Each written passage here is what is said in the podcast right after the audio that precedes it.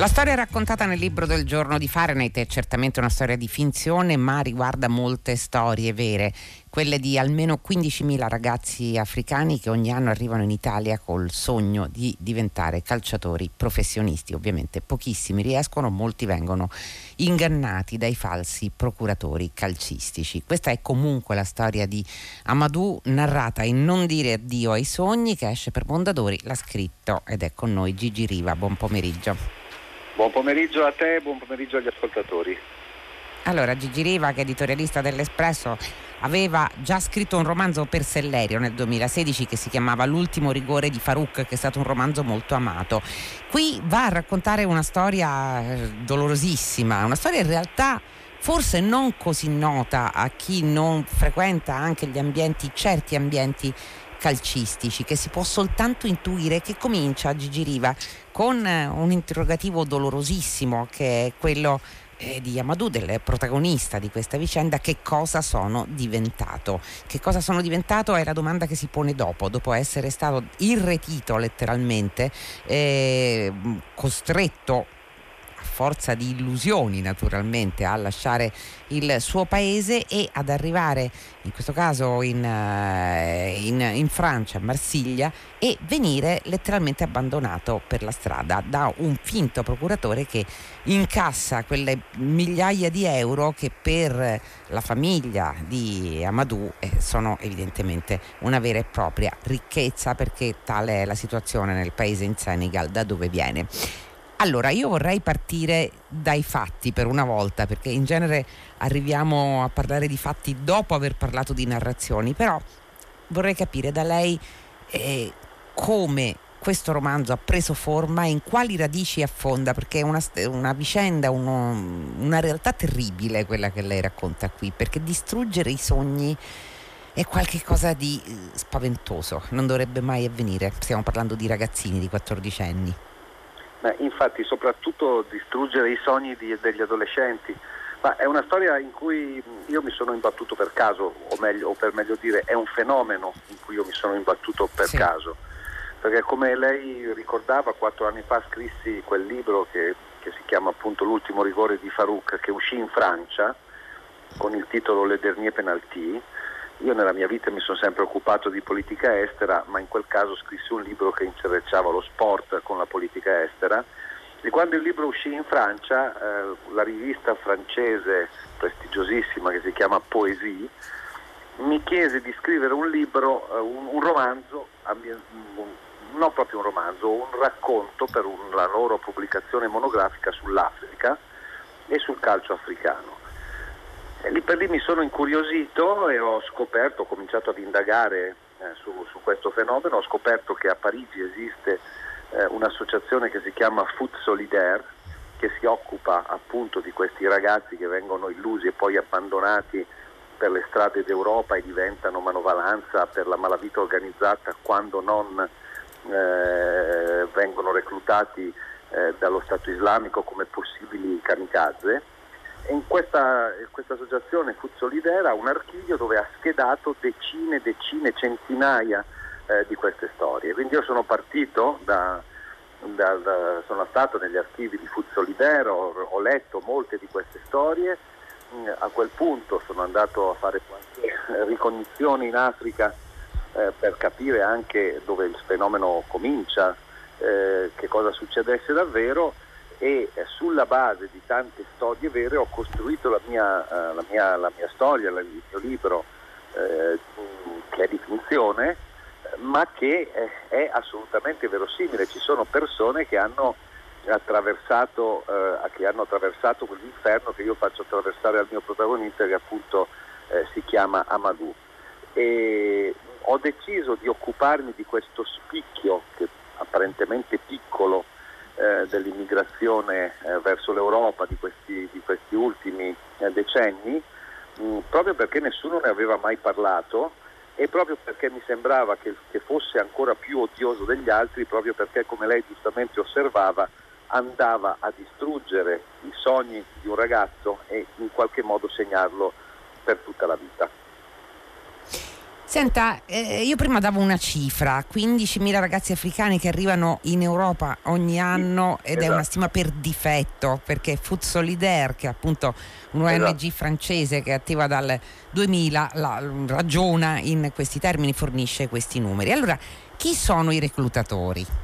Ora, intanto è, è bene fare una distinzione, non fare di tutta l'erba un fasso ci sono dei veri procuratori che vanno in Africa e magari creano davvero un'opportunità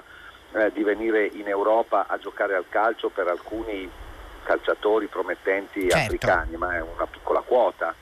Eh, solo che in Africa ci sono, in Africa si gioca al calcio, in Africa si ama il calcio forse addirittura più che in Europa, si gioca al calcio sulle spiagge, nella giungla, nella savana, eh, per le strade, nelle poche strade asfaltate come nei campi gibbosi di terra battuta. Eh, e, e, quindi i, e ci sono milioni di africani che anche grazie alle televisioni satellitari che hanno portato nelle case dell'Africa le immagini di alcuni che ce l'hanno fatta, di alcuni calciatori eh, del continente nero che ce l'hanno fatta, eh, sognano un avvenire migliore per sé, per la propria famiglia e quindi su questa enorme massa di persone che hanno questa aspirazione giocano questi finti procuratori che al contrario di quelli veri invece cercano soltanto di illudere con l'inganno, eh, farsi pagare delle cifre per noi piccole, stiamo parlando di 5-6 mila euro, ma sommate... 5-6 mila euro, sì. Esatto, per, ma sommate per il numero delle persone truffate diventano poi cifre considerevoli e poi vengono abbandonati al loro destino per le strade d'Europa. Ci sono negli archivi di, di Food Solidaire ci sono delle storie agghiaccianti, io ne accenno soltanto ad alcune nel libro perché naturalmente io seguo il mio personaggio, ma c'è per esempio quella di un, eh, di un ragazzo del Mali che abbandonato da un francese, da un finto procuratore francese, come nel caso anche del biolibro, eh, sul ciglio di una strada, decide di fare il percorso a ritroso, cosa che non fa quasi mai nessuno, attenzione, perché poi questi ragazzi una volta che arrivano in Europa hanno paura di deludere le aspettative della famiglia. Eh, nel caso sì. di Amadou hanno paura di deludere le aspettative anche della sorella che ha dovuto fare un grande sacrificio per lui perché è stata mandata in sposa a un ricco e vecchio possidente proprio mh, per procurarsi i soldi e per poter permettere il sogno di Amadou.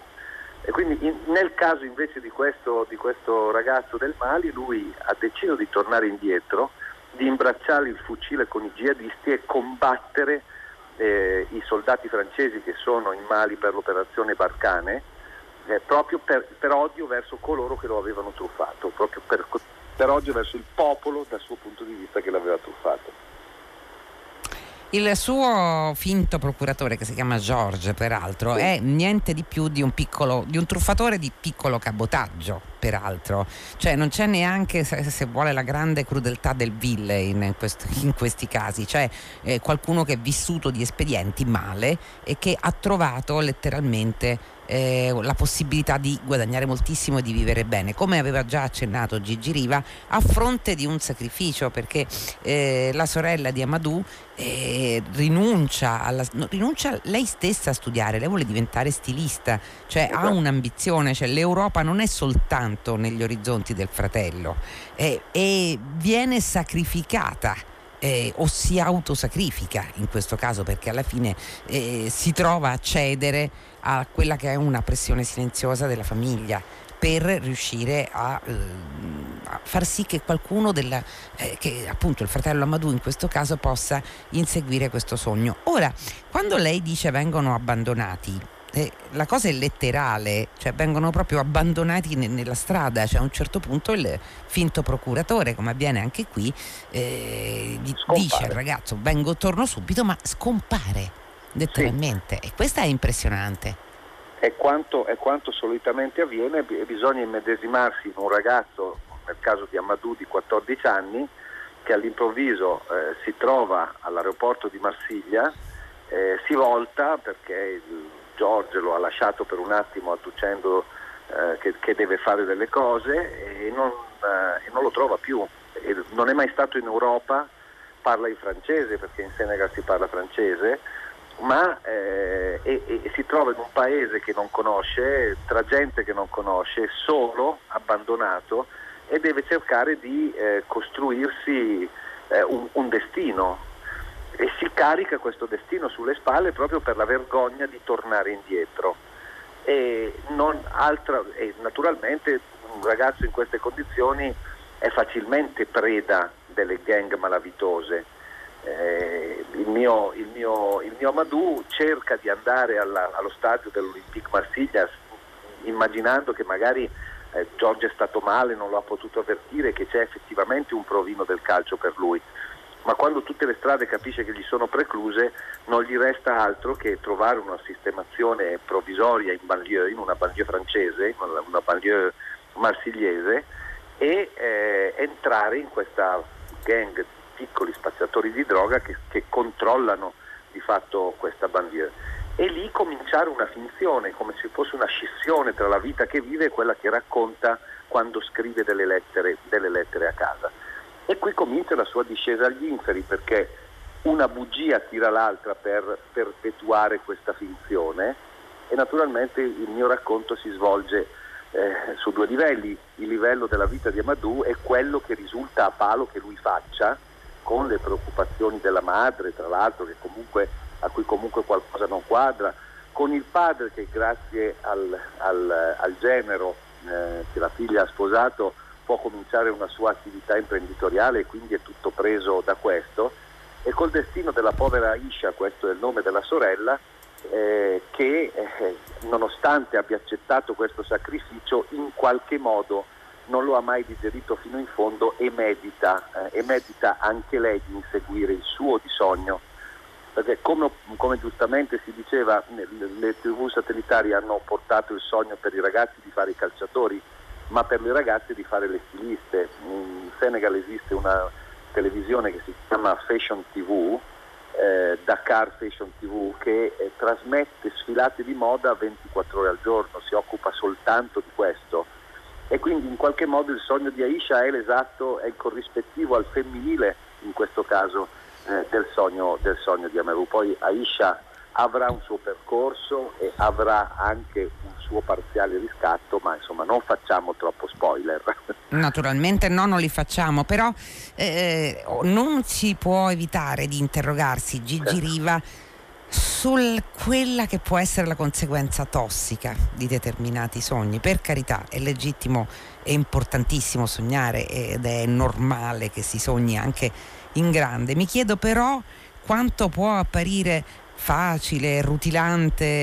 eh, ricco, in una parola, un determinato mondo a un ragazzo molto giovane. Ovunque sì. si trovi, eh, non necessariamente in Senegal. Mm. Ma assolutamente, ma guardi, quando si scrive un libro ci sono magari delle frasi chiave che ti sono rimaste in testa e che in qualche modo hanno contribuito al tuo interesse eh, verso quel tipo di argomento. Eh, se posso citare il mio collega dell'Espresso e amico Wodel Golcott, è una sua frase che mi è stata eh, un po' da guida perché nelle lunghe discussioni che facevamo in redazione eh, lui amava ripetere eh, che il, i nostri guai, i guai dell'Occidente, dell'Europa, sono il sogno di felicità del 98% della popolazione mondiale. Eh, forse col 98% Wodek esagerava, esagera, eh, però c'è del vero, la percentuale è enorme, cioè, noi siamo comunque eh, un Eldorado agli occhi eh, di coloro che ci guardano da fuori, non dovremmo mai dimenticarcelo, abbiamo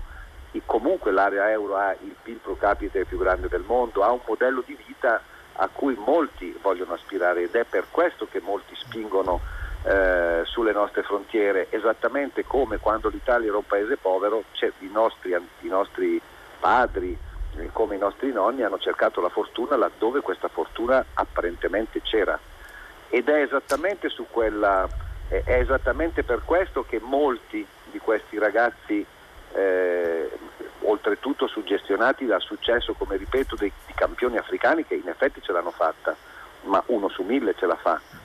990, molti degli altri 999 subiscono dei destini spesso eh, drammatici come quello che io faccio trascorrere al mio, al mio protagonista. C'era un'altra cosa che mi suggestionava, eh, il, l'arco narrativo del romanzo va dal, dal, giugno del 2014 all'autunno del 2016 E sì. ho voluto far attraversare ad Amadou tutti i mali di quella, della contemporaneità, tutti i mali di quegli anni, anche se sullo sfondo. E lui attraversa appunto una serie di, di, di, di situazioni estreme, eh, lo spaccio in banlieue, eh, lo Stato islamico che cerca di reclutarlo per farne un kamikaze, il mm, percorso si snoda tra Marsiglia e Nizza e approda a Roma dove va a vivere, ahimè, nei tombini della stazione Termini. Sappiamo che ci sono decine e decine di ragazzi che eh, vivono eh, in quella suburra eh, di Roma che si trova a pochissime centinaia di metri dai nostri luoghi del potere e dove noi passiamo indifferenti al destino di tutti questi ragazzi. C'è un altro episodio che colpisce, un episodio apparentemente marginale perché a un certo punto Amadou fa una, una selezione per il Nizza Calcio e eh, durante si prepara ovviamente con il massimo della della concentrazione e durante eh, le selezioni c'è qualcuno che ovviamente lo insulta, cioè partono degli insulti razzisti. E, eh, e, e, lui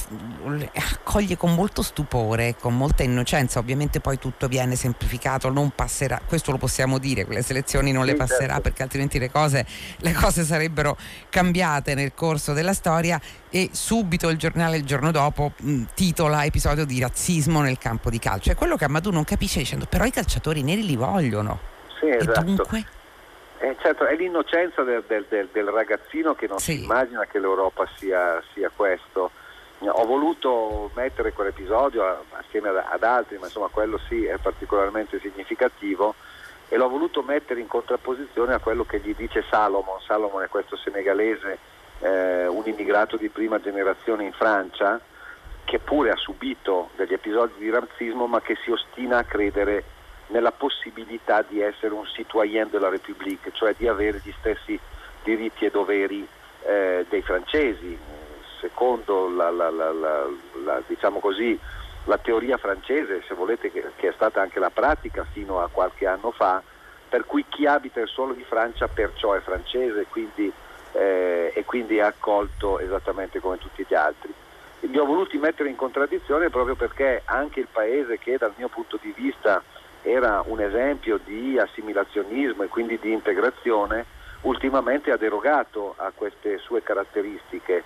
Una delle parole più aborrite dai francesi è comunitarismo, ebbene eh, nei banlieue francesi c'è un comunitarismo esattamente come esiste oggi, eh, co- che, come esiste in Inghilterra, che era le, il modello negativo che i francesi indicavano. Eh, ci sono zone che sono completamente fuori dal, dal controllo della legalità dello Stato centrale, che sono in balia di gang che sono abitate soltanto da, extra, da extracomunitari, siano essi magrebini oppure provenienti da altre zone disperate dell'Africa come del Medio Oriente. Quindi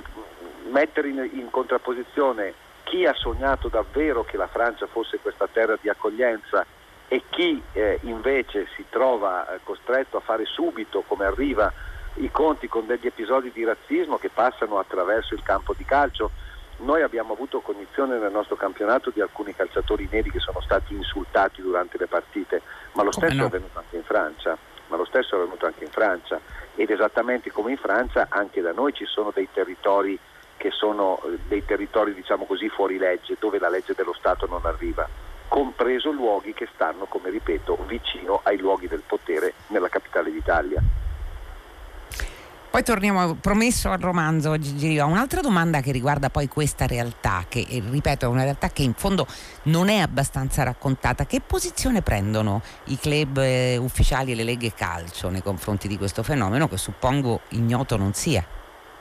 No, non è ignoto anche se le società calcistiche si stanno sempre di più attrezzando, questo va detto a loro onore, per distinguere il grano dall'olio, cioè evidentemente i falsi procuratori non hanno dei rapporti con le società calcistiche certo. eh, e le società calcistiche hanno dovuto tutelarsi in realtà per un fenomeno che sta, met- a, che, che sta tra eh, i, i, i, veri procuratori che sono davvero interessati a fornire dei calciatori eh, per, le, per, per i club che vanno per la maggiore in Serie A e appunto questi finti procuratori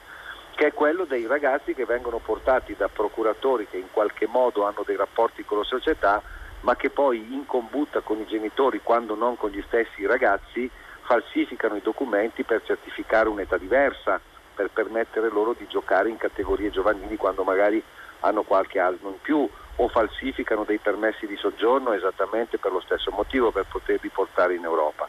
Ecco, ci sono state delle inchieste anche in Italia, me ne vengono in mente due, una a Udine e una a Prato, sono tutte cose che ho scoperto facendo un'indagine sul fenomeno eh, per, per poter scrivere il mio libro, dove appunto si sono verificati anche in Italia casi di questo tipo. Mm, talvo, qua, quasi sempre le società anche loro sono vittime di una truffa che subiscono da parte di questi finti procuratori e mi sembra di capire che si stanno attrezzando, anche la FIFA ha posto la FIFA che è l'organismo internazionale del calcio ha posto delle regole rigidissime tesseramento dei calciatori extracomunitari, ma nonostante tutte queste regole il sogno di fare il calciatore non ferma anche chi si muove su un terreno che invece è assai meno legalitario di quello che ci si aspetterebbe. Santa Gigi Riva, e poi c'è l'altra questione che è una questione narrativa e questo eh, non dire addio ai sogni può essere definito eh, in pieno un romanzo di formazione anche se come abbiamo visto fin qui affonda proprie, eh, il proprio nascere in storie vere, in storie terribili anche. Mm, in un romanzo di formazione c'è spazio anche per qualcosa che è importantissimo, credo, nella vita di tutti gli adolescenti del mondo. I sogni possono cambiare. Non è detto che il sogno che si perseguiva all'inizio sia sempre lo stesso, è l'attitudine del sognare che è importante. Però appunto tutto può anche rivolgersi in un'altra direzione, mi sembra che poi è un po' questo che su- senza anticipare nulla, per l'appunto, però è un po' questo che succede ed è altrettanto importante, credo, da imparare ma è decisivo anche perché è evidente che un ragazzo che nel mio arco narrativo passa da avere 14 ad avere 16 anni eh, comincia ad avere anche le prime pulsioni sessuali. A Roma trova se non l'amore sì, o Katia. una parvenza mm. di amore, almeno, almeno il sesso, no? sperimenta le sue prime, eh, le, le, le, sue, ha le sue prime esperienze sessuali e in qualche modo si rende conto, cammin facendo, è obbligato dagli eventi a crescere molto più in fretta di quella che è la sua età anagrafica, a navigare per il mondo immaginando che forse quel sogno di diventare calciatore non, è, non, non era realizzabile, almeno non in quei contesti. È anche vero che quando un sogno è molto forte non lo si abbandona mai, semmai lo si accantona per un attimo perché si deve sopravvivere. A Madù in fondo si sopravvive, ci sono gli eventi che, lo, eh, ci sono gli eventi che decidono per lui e quindi deve adeguarsi, adeguare eh, il proprio modo di essere, il proprio modo di capire il mondo mm, a, a, seconda della, della situazione oggettiva che si trova ad affrontare e ad abbassare la sua scala di possibilità. Ma per esempio trovo, trovo che sia naturale e bellissimo trovare un punto d'appoggio in una donna che lo ama eh, o, o, comunque con cui avvia questa storia. Eh, è, è, per un ragazzo di 16 anni anche interessante immaginarsi che nel momento in cui lui è arrivato al grado zero, anche perché c'è un'esperienza di prigionia eh, in tutto sì. questo, ripartire anche solo con una piccola speranza e ripartire da zero dal grado 1 e quindi limitare, limitare il sogno di diventare calciatore e porsi degli altri obiettivi pur rimanendo nell'Europa che aveva così faticosamente raggiunto e così faticosamente deciso di tenere con i denti stretti sono certo un percorso di maturazione che è uh, un'iniziazione adolescenziale indubbiamente. Grazie Gigi Riva.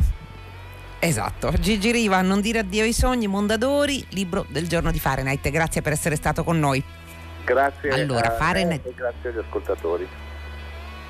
Fahrenheit va a chiudersi. Subito i saluti della redazione. Benedetta Annibali, Carlo D'Amicis, Michele De Mieri, Emilia Morelli, Clementina Palladini, Laura Zanacchi, Daniela Pirastu in regia, Susanna Tartaro che cura il programma, Luciano Panici alla console. Eh, a, vi attende Paola De Angelis con 6 gradi. Noi vi ricordiamo soltanto che da domani a venerdì è tempo di Pordenone Legge e ci è tempo anche del Festival Filosofia di Modena, ma domani così come l'anno scorso siamo stati presenti fisicamente, saremo presenti per raccontarvi gli ospiti, i temi, i libri di quello degli scrittri, delle scrittrici e degli scrittori che saranno a Pordenone. Farnet torna domani alle 15 su Radio 3 fino a quel momento. Come sempre, felice serata a tutti voi da Loredana Lipperini.